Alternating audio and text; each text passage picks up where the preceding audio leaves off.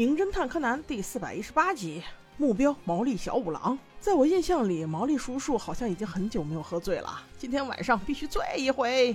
当他晃晃悠悠往回走的时候，谁知在经过一栋大楼时，就有一根很粗的钢管从上面掉了下来，差点叔叔就领盒饭了。还好有惊无险。他回家之后还琢磨着这应该是个意外吧，谁知就在这时，上衣口袋里面的电话突然响了。他还在傻不愣登拿着电话喂喂喂时，小兰已经看出那个手机就不是他的。甚至连那件衣服都不是他的。紧接着，手机就收到一条恐吓短信：“当心，我要你的命！”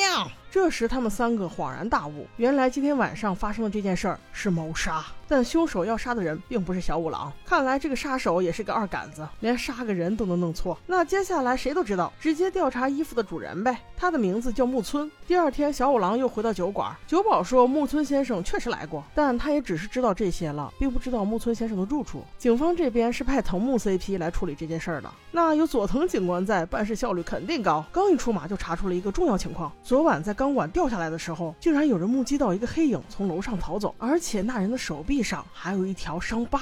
小五郎、柯南还有小兰三人按着目击者的线索去查的时候，竟然又遇到了一起大卡车袭击事件，车差点就撞到他了，但还是因为他躲得快，虽然他没受啥伤，但是让这个卡车给逃跑了，而且还牵连了无辜的民众。这下叔叔真的生气了，他突然间责任感爆棚，说是为了不让再有无辜民众受伤，他决定不接受警方保护，独自引诱凶手现身。刚开始木木警官还不同意，后来小五郎再三坚持，木木才派高木和佐藤。暗中保护他，就这样持续了三天的调查，警方和小五郎竟然对这个人都毫无进展。最夸张的是，柯南也不知道这人到底是谁。大家在碰头开会的时候，发现了一个细节，既然有目击证人曾经目睹过歹徒出现过现场，但是两次竟然没有一个指纹。这说明歹徒的指纹也许被磨平过，也就是说，凶手的真实身份应该是被伪造的。柯南迅速用毛利小五郎的身份打电话到警察局核实了一下，近几年来由毛利亲手送进监狱的人都有哪几个？果不其然，锁定了目标。柯南本想再去酒馆调查一下，没成想却听到酒保在跟毛利叔叔打电话，说是木村太太才发现他的外套不见了，很刻意的透露了木村先生今天要去一个湖里钓鱼。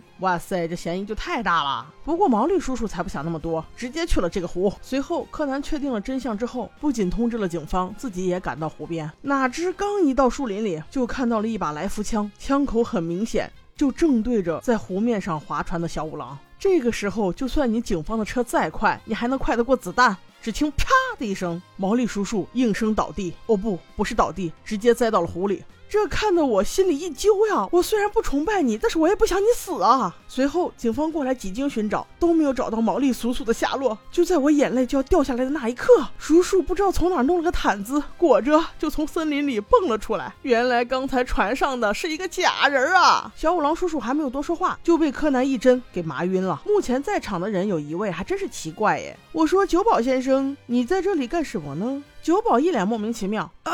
刚才是木村太太给我打电话，说她要来这个湖边。哇塞，不是吧？你这个理由有点牵强哎。木村来到湖边，那你来干嘛？木木警官此时明显感觉到了不对，盯着酒保说：“你为什么会出现在这里？”高木，搜他。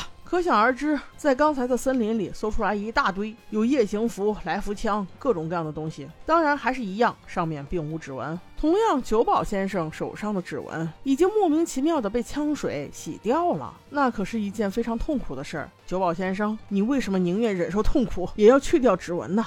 这个时候，酒保明显已经无言以对。叔叔继续说道：“你就是三年前我抓过的福田博司吧？其实木村一直都不存在，你设计出这么一个假人，就是为了引我上钩，先给我发免费的喝酒票，然后等我喝醉的时候，把木村的衣服披在我身上。这一切都是为了掩饰你是凶手。”本来酒保还想反驳两句，但是木村太太的证词已然让他无力回天。最后他不得不承认，他就是那个三年前的歹徒，在做最后一笔买卖的时候被毛利小五郎抓住，从此不仅自己坐了牢，而且还和女朋友分手了。于是他怀恨在心，发誓从监狱出来以后一定要解决毛利小五郎。我只想说，你是不是傻？